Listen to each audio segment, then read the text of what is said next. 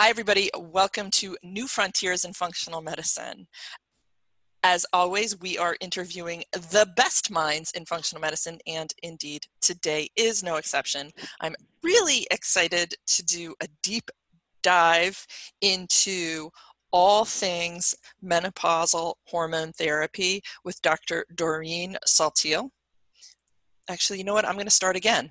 I needed to confirm whether I'm saying your last name correctly. Is it Saltiel? Yeah, that's fine. That's All perfect. All right, fabulous. Okay, starting again. Hi, everybody. Welcome to New Frontiers in Functional Medicine, where we are interviewing the best minds in functional medicine, and today is no exception. I am thrilled to be here with Dr. Doreen Saltiel. Uh, we're going to be doing a nice dive into menopausal hormone therapy, just a good survey on the literature. Um, she's really established herself as an expert in this arena, and I, for one, appreciate it. But before I do that, let me give you a little bit of Dr. Saltiel's background. She received her medical degree from New York Medical College before completing her internal medicine residency at Brooke Army Medical Center in San Antonio, and subsequently a cardiology fellowship at Walter Reed in Washington, D.C. She practiced cardiovascular medicine for 14 years in the Army, and her Army service culminated at Fort Gordon, Georgia, where she was chief of cardiology um, and the South, uh, excuse me, Southeast Regional Consultant in Cardiovascular Disease. Uh, following 20 years as an interventional cardiologist, she practiced phlebology and functional medicine in Fort Smith, Arkansas. She's board certified in internal medicine and is and is an advanced fellow in anti-aging and regenerative medicine. Recently, Dr. Saltiel served as the Vice President Medical Affairs and CMO for Genova Diagnostics, and she's currently the Medical Director of Peak Health and Wellness in Asheville, North Carolina. She's a member of Cardio Survey Research Panel of the American College of Cardiology and the Metagenics Cardio Cardiometabolic Health Advisory Board. Uh, she also serves as a consultant for Precision Analytical. Dr. Saltiel, welcome to New Frontiers. Thank you for having me. I'm delighted to be here. And it's really lovely to be able to connect with you again and, you know, to dive into this all important topic of menopausal hormone therapy. Um, but you know, before we do, I want to learn, I just want to learn a little bit about your background. You've been practicing functional medicine for a long time. Actually, you've got a incredibly impressive medical uh, career uh, with you know 20 years of functional medicine in there so just talk to me about that you know what got you into integrative slash functional medicine and uh, yeah it's actually an interesting story i was teaching for a vein company uh, how to do venous procedures. And I was teaching all over the United States. And a bunch of OBGYNs came to my office, one of whom actually became a good friend of mine. And we were chatting, and I was teaching him how to do venous ablation. And I said to him, You know, I cannot lose this 15 pounds that I've got around my gut. And he said, You need hormones. And I said, I'm not taking no hormones uh, after the WHI, I sure. am not taking hormones. And he said, You need hormones. He said, How long are you menopausal? And I said, Well, I had premature menopause and had a hysterectomy at uh, 40. And he said, You definitely need hormones. And so he and I chatted about hormones, and he basically sent me all the literature to read uh, on bioidentical hormones. And then I went to his office in Houston, where I actually proctored him on venous procedures, and he put a testosterone and, and estradiol uh, pellet in me because I had a complete hysterectomy, and he gave me oral progesterone, and it changed my life. Wow. And I said, wow, if this did this to me, and I didn't really thought I felt bad. Mm-hmm. Uh, imagine what this could do for others. And he said, You cast people all the time. You could put pellets in people. Mm-hmm. And I said, no, no, no, no, no. I need to learn. I haven't practiced uh, uh, anything other than cardiology for 25 years or so. And I just can't just do that. That's not who I am. And so I found the I found Pam Smith online in the A4M fellowship and I went through the entire fellowship plus more and realized that it wasn't just about hormones, it was about inflammation, and I transitioned both my cardiology and venous practice into a preventive cardiology and venous practice, and at the same time incorporated all the uh, functional medicine stuff that I learned throughout the years. So that was my transition. And I right. didn't like staying up all night anymore. Right. that's a that's, and that was quite a while ago. I mean, you're really sort of an yes. early adopter of this medicine, and like many of us, coming with your own experience, your own personal experience. Wow. Um, and, and yeah. aside from that, I wanted to be an OBGYN when I was a kid. Mm. I didn't want to be an interventional cardiologist. I wanted to be an OBGYN until uh, a doctor I was rotating with said, he used to call me kid. He was my mom's OBGYN. He said, kid, you don't want to be up all night. Uh, and look what happens. I go and become an interventional cardiologist and I'm up all night. so I'm actually now in my second or third life actually following a real passion of mine. Uh, good to hear. You know, and I'll tell you what, it's it's essential that we've got you know leaders like you committed to teasing through the literature because nowhere is it more confusing for clinicians and you know regular folks patients alike than in you know to take or not to take hormone therapy. Um, so let's i mean let's dive in and you know just talk to me first of all the big giant question um, is what does the science say regarding mht and cancer risk? Give me the overview you know talk to me bottom line whether or not we're concerned about cancer these days. Well and you and i can just stipulate up front most things in, in excess may not be good for you whether it be too much sleep too much exercise and hormones are included in that.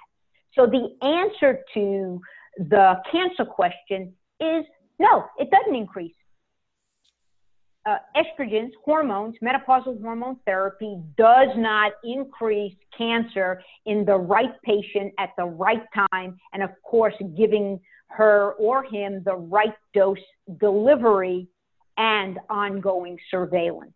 So I think the WHI really did a disservice to the medical community when they put out the data that they put out prematurely. Yes because as you know, the WHI was not a study looking at breast cancer. Yes. It was a study to evaluate whether the benefits we saw in younger women who took hormones could be translated to older women who are more likely to get that disease, i.e., cardiovascular disease, cancer, uh, uh, osteoporosis, whether those benefits translated. Unfortunately, there was a ton of politics around the WHI, and it got all turned around and translated into an increased breast cancer risk. But let's start with the most, you know, straightforward cancer, which is endometrial cancer. It's very clear. Nobody will argue that unopposed estrogen increases endometrial cancer risk. So the question then becomes what progesterone dose and delivery will mitigate that risk? Mm-hmm. And a- across the board, the largest and really only randomized trial was the PEPI trial, which looked at 200 milligrams of oral micronized progesterone. However, there are large randomized trials that looked at 100 milligrams of oral micronized progesterone with higher doses of, say, estrogel, like one and a half milligrams, mm-hmm. than we would use today. So I am comfortable saying with the low doses that we use today, 100 milligrams is safe. Good. Vaginal micronized progesterone is a great option, right? Because it avoids first pass, it saturates the endometrium, and you probably don't need to use as high a doses as you do an oral preparation, and you'll get the endometrial protection and then all the estradiol alone benefits that you see in the literature as we march through this. Um, When we talk about breast cancer, go ahead. So, but now, okay, so or plenty of women are using oral, you know, for the potential yes. brain benefits, for the um, anxiolytic properties, etc. So, I mean, speak to that. Do you have any thoughts? Yeah, actually, I use oral micronized progesterone most of the time. And most of the time I use it is number one, because of the randomized control trial. Mm-hmm. Number two, and all the other trials that support its use. And then number two, the sleep and anxiolytic properties through allo, through, its metabolism to allopregnanolone and its uh, attachment to the GABA receptor. Unfortunately, there's not a lot of data on progesterone and cognition. It doesn't do any harm, but as much as we like to think that it does benefit, the data is just not there yet. Okay. Okay. What about traumatic brain injury? Out of curiosity, have you? Uh, yes. Yes. It, it, that's a whole different. That's a whole different scenario because now the brain hardware and the brain network has been altered, especially in acute traumatic brain injury, right? Because it, you know, it'll put a brake on all that hyperreactivity that occurs in the brain that you want to squelch with all those reactive oxygen species, et cetera. Et cetera. Right, right, right. Well, would would I mean it's a leap and probably and and I know you're just really nicely rooted in the in the evidence, but you know it's an extreme inflammation and and and certainly some of the you know cognitive impairment that I was I was actually just talking to to Dale Bredesen yesterday and we were on this very mm-hmm, topic. Mm-hmm. Um, you know all is is is inflam- inflammation driven you know in many many cases yes. and so i mean we could make the leap that it's likely beneficial would you agree with that statement yes especially since progesterone is an anti-inflammatory yes absolutely okay. absolutely i would take that leap well then let me just let me ask you this too i just i don't want to forget um, vaginal micronized progesterone dosing where would you start? 100 milligrams. Okay. Uh, the data that, you know, the indirect data on 45 milligrams, which is crinone, the eight, you know, the 4% crinone, the 8% is 90 milligrams, which is what was used in the elite trial, which is a cardiovascular trial, probably is okay, but there's really not a lot of robust data. Got it. Okay. And so when I, and when I dose progesterone, I mm-hmm. also look at serum levels of estradiol, which we can talk about when we talk about estradiol okay. in a bit. Okay. Okay. Perfect. Um, give me just your rundown on just a, just a, a, list of benefits of MHT. I mean, obviously, it turned your world around profoundly, changed your career, and you weren't doing bad. So, so, just give me the the benefits of considering this. Oh, there's the benefit of imp- uh, vasomotor symptoms, sure. uh, vulvovaginal atrophy, bone mineral density, and hard endpoints cardiovascular disease, uh, and soft endpoint, uh, I'd say cognitive improvement. Yeah. Uh, so my answer to why I give hormones to women who are outside of that golden, you know, less than 10 years and less than 60 is for their bones, their brain, and their heart. Good. Okay. What about increased cardiovascular risk for women on M- MHT?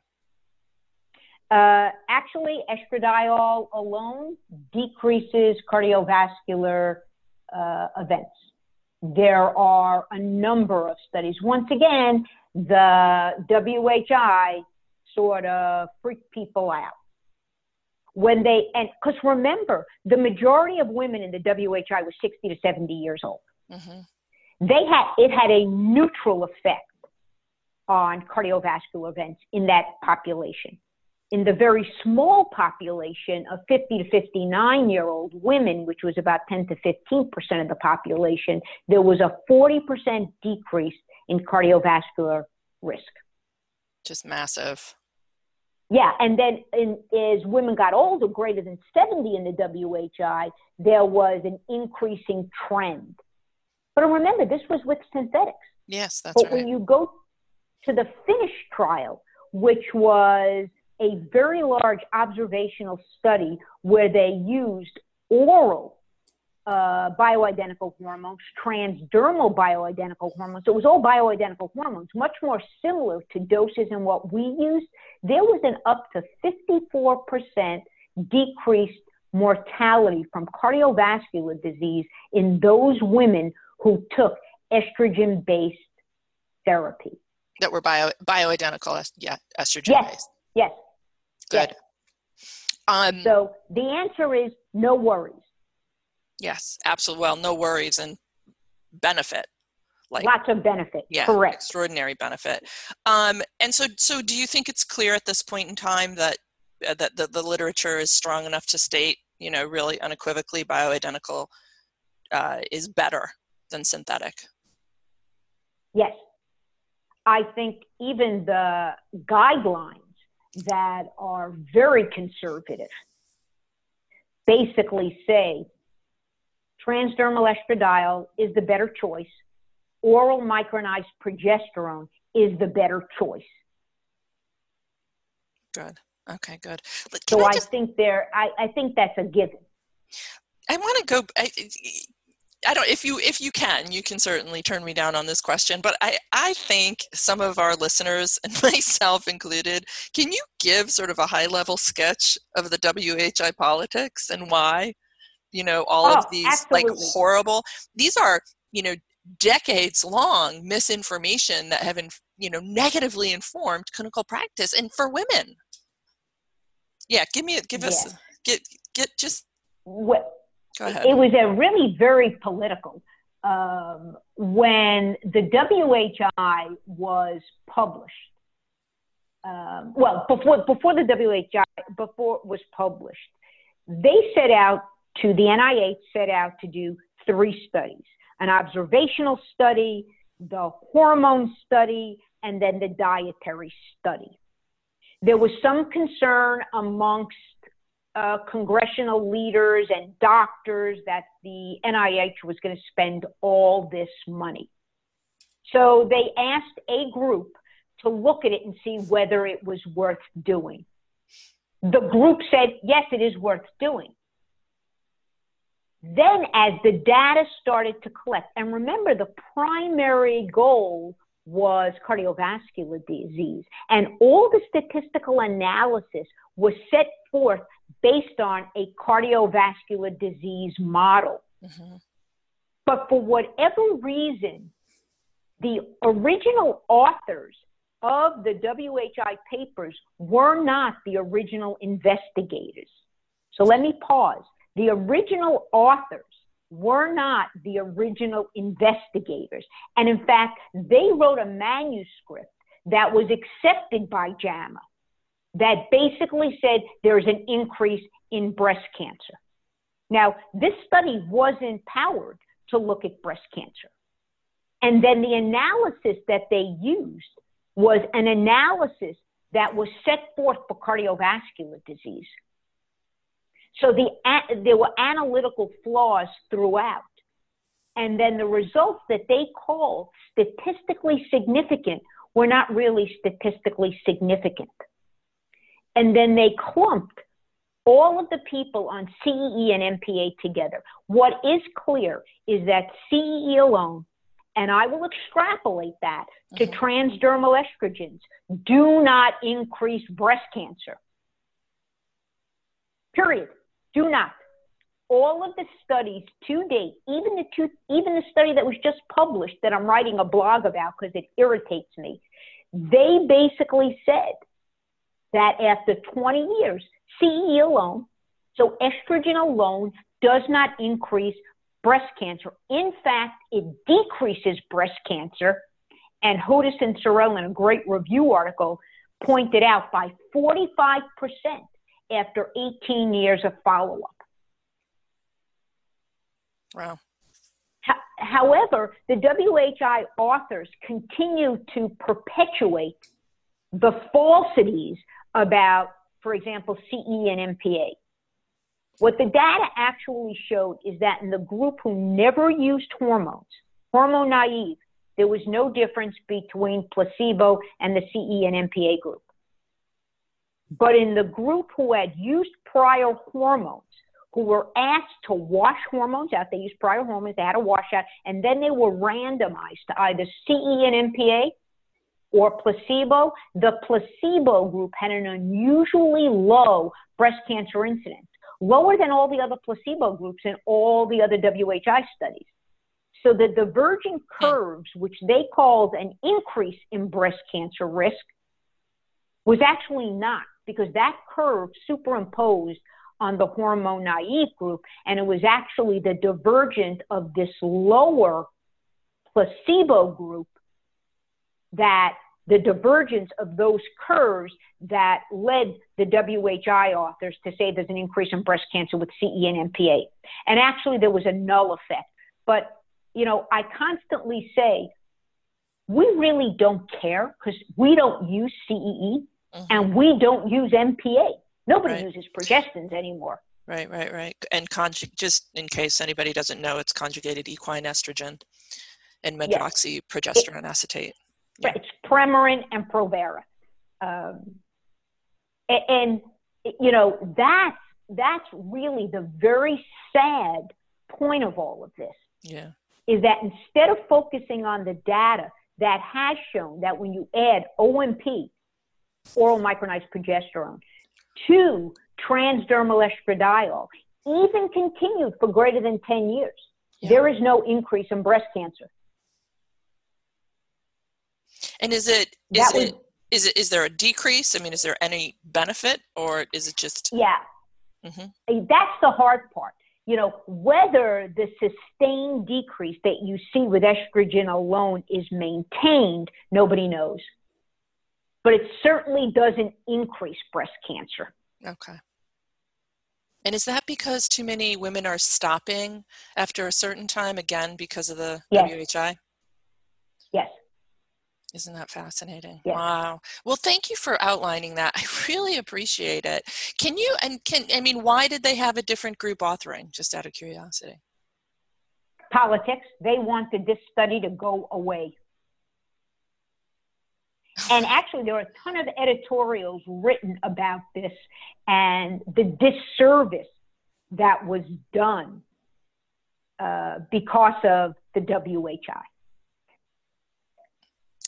Well, anything I would I'm going to imagine that some of our folks are going to want to read about it. Incidentally, people, since um, Dr. Saltiel is, is mentioning many many papers, we will link to access to those, so you'll you'll be able to do a, a drill down into the same um, data that she's been talking about. We'll also link to our blog. She, she wrote a great blog for us that has a bunch of citations on it as well. And um, if you've got, some, uh, if you can link us to a good read on this WHI story, I think it would just be compelling for, for some of the audience. Absolutely.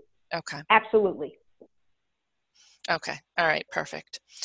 All right. So let's move over and talk about um, the literature on transdermal uh, estradiol.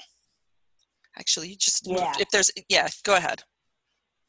What I was going to say is, you know, a lot of the studies are that's the unfortunate thing. They're uh, small studies, but the patch studies, for example, the FDA approved patches, which are all bioidentical, the FDA uh, approved gels, are all bioidentical.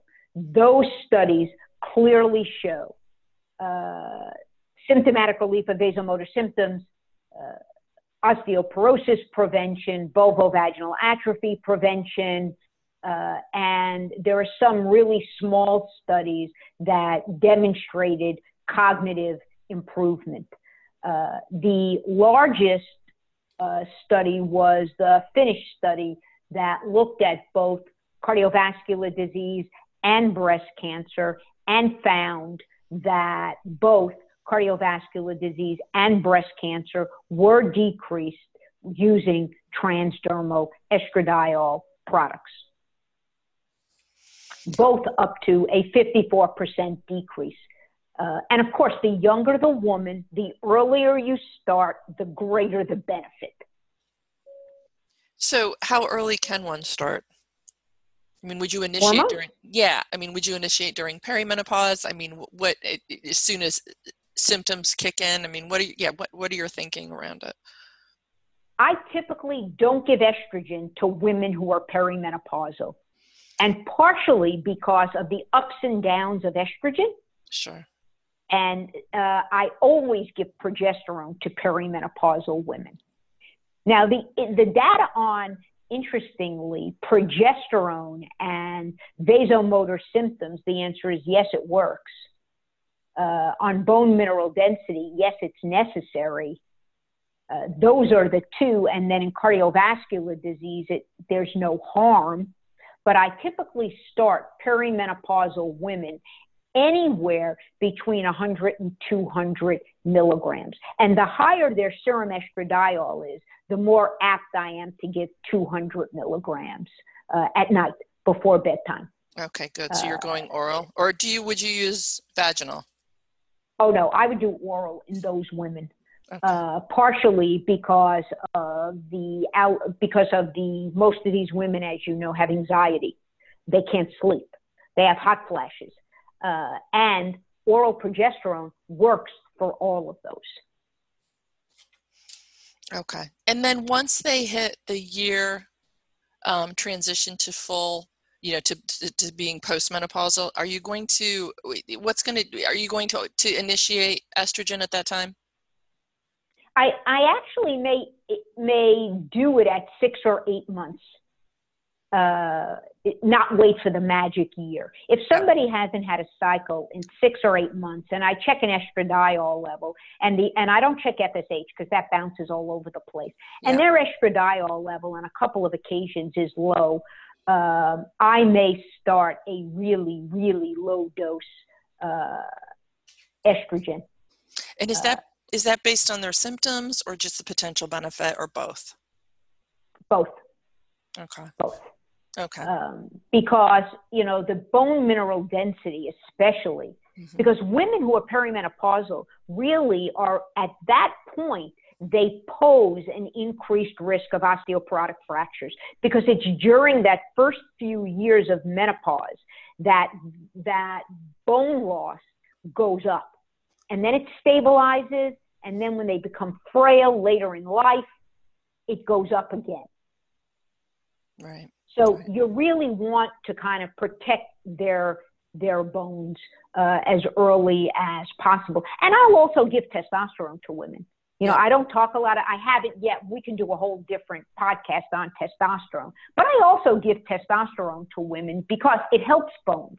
It helps with vasomotor symptoms. Yes. And so it does a lot of good things.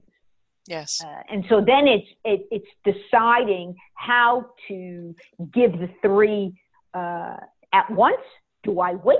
Do I not wait? So in a perimenopausal woman, I may give her testosterone and progesterone. How are you dosing the testosterone? Uh, in, in, in, I'm a pelleter, so in women and men I'll pellet, but I typically start uh, with a cream of about. A, I, I typically start at a half a milligram in a woman. Okay. Um, and partially that, uh, partially is if they have none, it's going to help whatever you give a woman is going to help. Yes. The question is to what degree and how patient you and they are going to be because I hate to overdose people. And I've done it. You know, we all have. Uh, because then when you back down, it's miserable for the patient and it's miserable for you. Yeah. So titrating up is is how you approach it. Yes. Start low and go slow. Yep. Good. Okay. And incidentally, again, we'll be list. We'll be. You'll have a, a host of resources where you where where um, Doreen goes into pres- more prescribing detail. We'll continue to talk about that, but but those uh, her her thoughts on those are are available in the links in our show notes. I, but curious. I just wanted to ask you though on that. um, front, how you're how low you're starting transdermal E2 in a perimenopausal woman, like six months out. Uh, I will start with say I'll take a 0.025 milligram patch and I'll cut it in half. Or if I'm uh, dosing a cream, a Biest, mm-hmm. it's a 0.125 milligrams. It's really tiny. Yep. I'm just trying to get her uh, over, you know, not to be asymptomatic. And the data has shown that a 0.014 milligram patch improves bone mineral density, vasomotor symptoms, vulvovaginal atrophy. So really low doses work.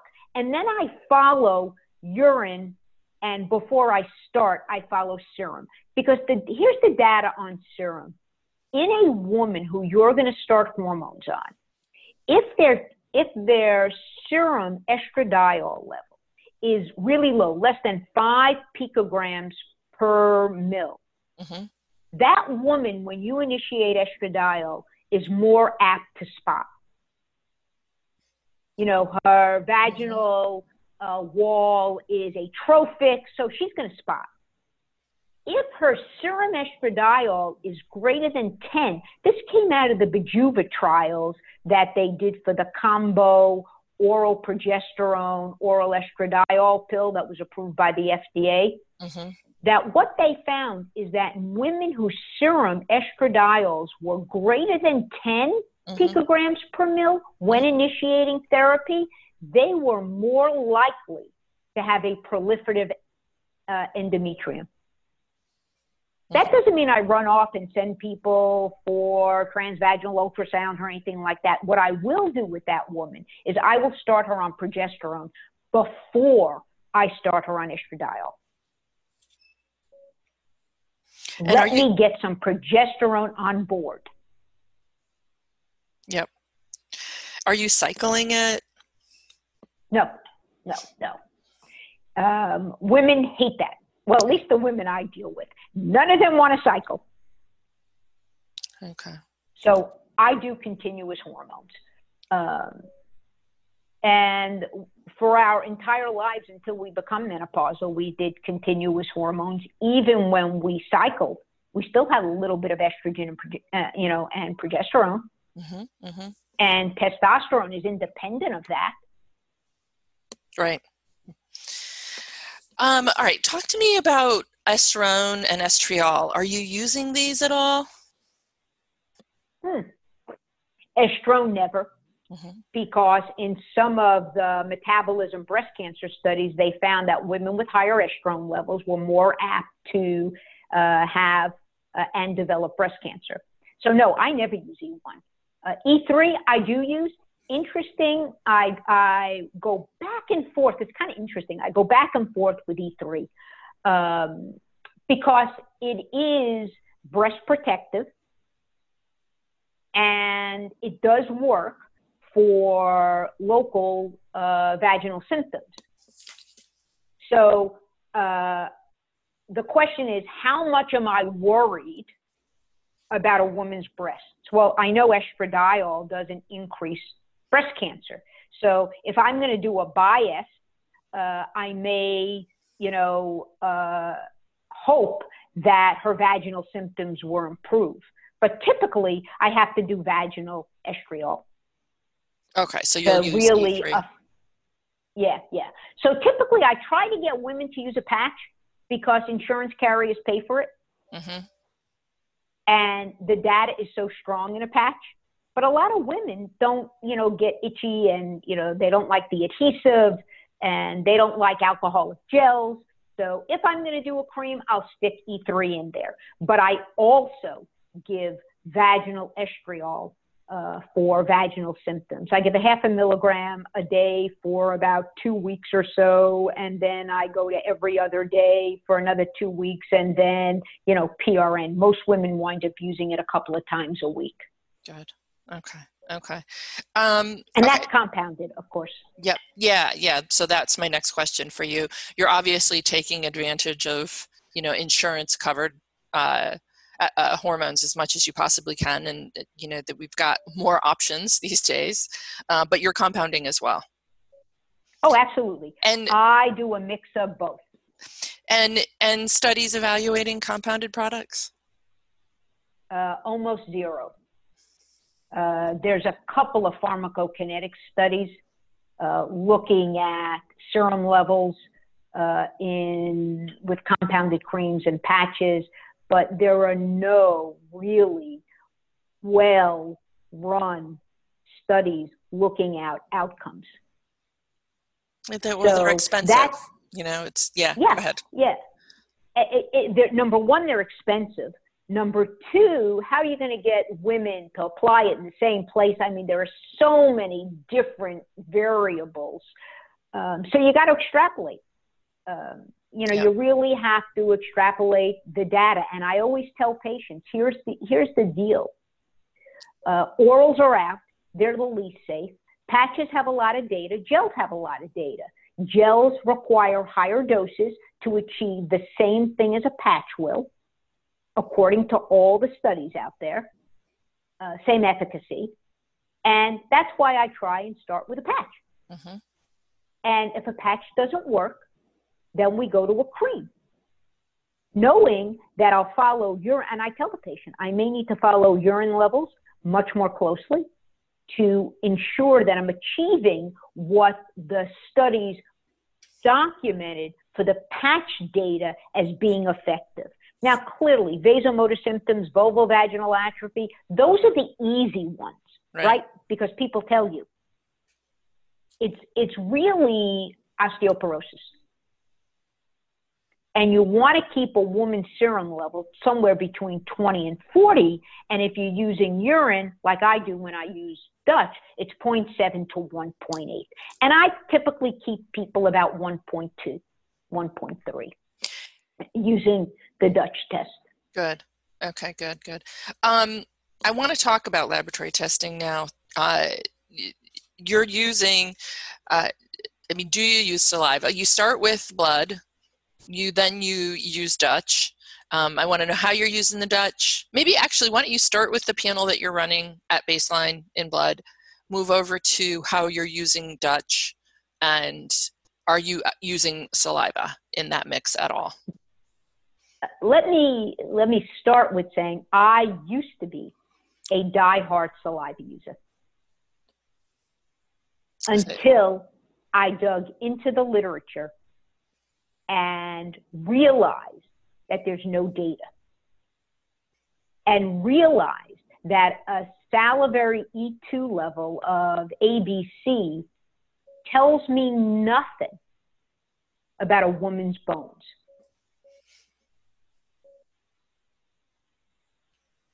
Tells me nothing about her heart. And that to me main and it's mainly that bone density data yeah. Because if you look at the Finnish trial, basically they found that a 0.025 milligram patch up to a 0.1 and a 0.25 milligram gel up to uh, 1 milligram decreases cardiovascular events. So the doses are there, but do doses translate into clinical outcomes? The answer is no, not unless you have studied a dose with a specific outcome and have some way to measure that. You can't be doing DEXA scans on everybody all the time. Number one, it's not healthy. And number two, no one's going to pay for it. Right.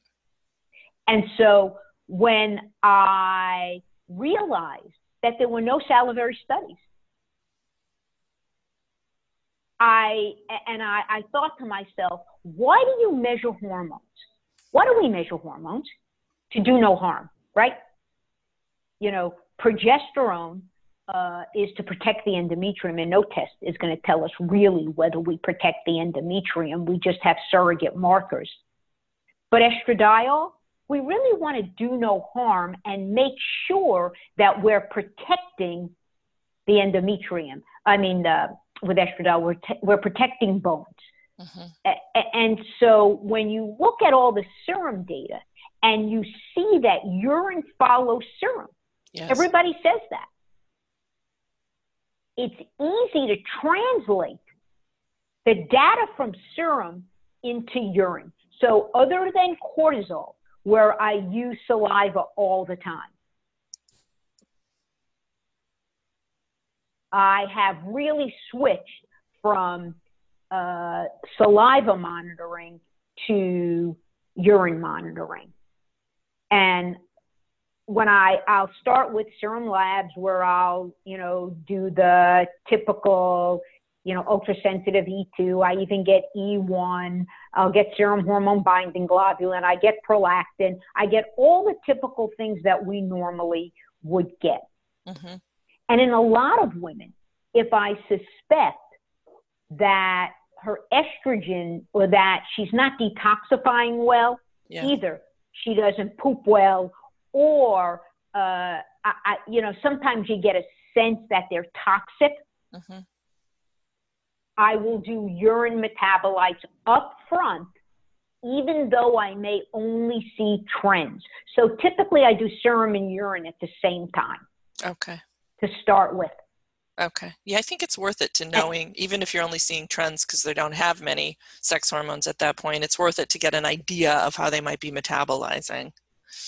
Absolutely. And then I try and optimize uh, their detoxification pathways, optimize their redox potential at the same time as I'm initiating hormones uh, so that I actually can have the hormones be as effective as uh, they need to be. Right. Because if people aren't detoxifying correctly and they're not methylating, even though we're only doing an indirect, as you know better than I do, an indirect measure of methylation, we're not measuring DNA methylation. Um, it at least gives you a roadmap to start with. Right. Well, that'll be an exciting study, right?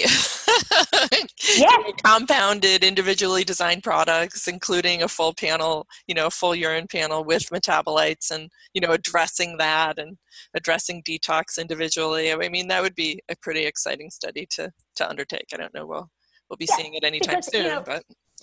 But I also think you would agree, knowing how somebody metabolizes cortisol and looking at progesterone metabolites and estradiol metabolites, even if it's trends, will certainly help you with your dosing. Yeah, absolutely. Oh, absolutely. Um, yeah, absolutely. And and you know the you know the additional supportive interventions that that you need to mm-hmm. use.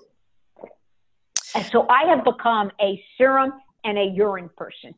And cortisol, I do both urine and I do saliva, depending if I want CAR. Uh, yep. Or right. the cortisol you know, awakening response, right? Yeah, yeah, yeah. There are other podcasts we can link to on our show notes. Also, conversations I've had with um, with Mark Newman over at Precision Analytics as well, and and details on CAR and all of that if you want to listen to them they're they're useful if uh, if you're not yet familiar just tell me so, tell me some of your favorite natural products. And you know when you might use those up front just just out of curiosity. And you know are you initiating some? I mean well of course you are for thinking about detox pathways but i'm just curious about what what's in your toolkit that you really like. Um, well i certainly use a DIM product. I use calcium D-glucarate do you use that uh, on everyone regardless of no. their Okay. No, no. I used to use DIM on everybody. Not anymore. And what changed out of curiosity? Uh, looking at pathways, understanding metabolism, and really, if there's anything I can stress out there, it's hard. I'm telling you, this stuff is not easy. Uh, and it's kind of funny. Mark always says to me, Are you done yet? No, because it's hard. You know, what's taking you so long? It's hard. That's so funny. You know, yes, yes. That's. I feel like he's one. I, I love one to talk though. Talk yes. about going in the rabbit yes. hole. yes, but um, but no, I look at metabolism. Sure. Um, and for example, why would I push everybody down the two hydroxy pathway if they can't methylate? I'm making matters worse. Now I'm building up a 2-hydroxy intermediate, which you know is a weak. It's not a. It's not a strong estrogen, right? But it's still an intermediate. Right. Uh, what's happening? Do I give everybody? Four, you know, is right, anything spilling? Right. Okay, go ahead. So I give resveratrol because it will help decrease DNA adduction. Mm-hmm. Do I give that to everybody? No. And part of that is because people don't like to take a thousand pills. And so I try and target what I what I give to people. I give N-acetylcysteine, you know, to build glutathione stores. I'll give liposomal glutathione. Of course, I always give, you know, a multivitamin and all mm-hmm. the basic stuff. But I, I really work hard to limit the number of whether it be prescriptions, nutraceuticals, so that the patient doesn't get overwhelmed and really will be compliant. Because you remember, in all these people, we're also giving HPA axis stuff. Mm-hmm. Yes. And we may be giving a probiotic or other gut healing things.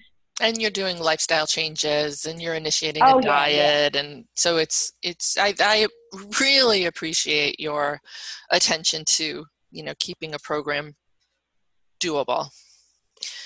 Well, part of it is as a patient, yeah, myself, when people give me 76 things to take, not only is it expensive, I just get overwhelmed. It's like, I don't want to do this anymore. How many pills do I have to swallow? Yes, that's right. And you end up with an amazingly robust supplement graveyard. yes. And, you know, very interesting. I don't know if you do this, Kara. I tend to try and get people to do IVs. Uh, good. Yeah. The. It's, it's it's a benefit for so many reasons. We don't offer them here in, in our in our office, but I can certainly appreciate it. We when I was in Atlanta, we used to do them a lot. Yeah, I don't offer them, but I know uh, I'm friends with one of the docs who just does that. You know, in her that's all she does. Mm. Uh, and I give the what I want, and I've developed little protocols for depending on the person and stuff. And you know, she'll do it, and uh, they run specials all the time. So you know, for ninety nine dollars, you can get a Myers with you know extra C and glutathione, or just extra glutathione. Eh, you know, if you want ninety nine dollars. That's so a really good price. Can, you're not in, you're not on the East right. Coast anymore, though. Uh, Asheville is not that cheap. No, it's not. That's a good price. Yeah. Yeah. So, good. Yeah, it's a great price. And it's a time to relax. I mean, there's just a lot of benefit from from receiving IV. So when do you do your follow up testing? And you're just at this point using a Dutch. You're not using serum. What when do you do that? Uh, typically three months after they've been on hormones. You know, I want to get things to equilibrate. Now, if I'm doing, uh, if I, for example, ultimately put a pellet, a testosterone pellet in a woman, I'll check peak levels at uh, four to six weeks. And I am a very low dose pelleter. I am like the obnoxiously low dose pelleter because I don't think women need as much as a lot of others are giving. Same thing with men. Uh, and I have, other than my first I'd say, few months of pelleting back 10, 12, 15 years ago, I have not had any problems at all. But you really have to, I don't recommend pelleting to people unless you have trained with somebody that the procedure is easy. Whether you have trained with somebody who understands hormone metabolism and can help you understand how to dose and what the downstream consequences are of that dosing. Yeah, that's a good point. And so, where would you recommend people get training if they're interested in learning pelleting? Um, how to actually do it. You can learn how to do it. I think Wells put something on, A4M put something on. Um, and, uh, you know, if people are really interested, I'd be more than happy to help people. That's okay. something Amy and I and uh, Mark are talking about oh, because I think the pellet industry has been given a really bad name by some overzealous pelleters. Just like testosterone has been given a really bad name by all the people who use anabolic steroids and all of those things. So to get back, I typically do a urine at four months. Okay. Okay. Are you using um, a serum testosterone though, or are you, you relying on the yes. urine? Okay. You, so for testosterone. Serum. Serum. Okay. Okay. Yeah. But I do look at, at urine metabolite. Yes. Good. Yeah. Yeah. Really useful. Which is really, yes. But serum's the default for uh, testosterone. And then, yeah. Okay. And you would do a free and a total, I'm sure. Um, yes. Okay. Any what else do I want to ask you? This has been a useful conversa- conversation, and we'll link to as much as we possibly can. You folks comment on whether you know you want to learn um, pelleting and um, you know how to do it correctly, uh, and we'll we'll share that with with everybody over at Dutch, including Dr. Saltiel. And you know any questions you guys have, post on our on our site, and we'll get there. But I, Dutch is known for such a rich resource of content, and I appreciate what you're contributing there. I was reading some of the documents that um, that you've created, and they're just precise. They're well evidenced. They're useful. The take-home points are clear. They're just very clinician friendly. Um, I appreciate you joining me today, and you know, again, puzzling through this and giving us the history of WHI as well. That was, you know, kind of quite fascinating. A little bit, you know, disappointing, but uh, it seems like we're finally starting to come out the other side of that, you know, at least in our world. Yeah, you know, and if I can just leave you with the four concerns that the WHI, um, that were raised by the WHI publications venous thromboembolic events, myocardial infarction, stroke, breast cancer are all minimized or negated by using transdermal estradiol products and oral or vaginal micronized progesterone. So those studies need to be put to bed. They're moot. Yeah. Uh, good. That's a really good point for us to end on. Scream it from the roof, rooftops. All right, Doreen, it was lovely to connect with you again, and I look forward to more conversations with you in the future. Oh, thanks for joining me. It was my pleasure. Thank you so much. Have a great weekend. Thank you. You too.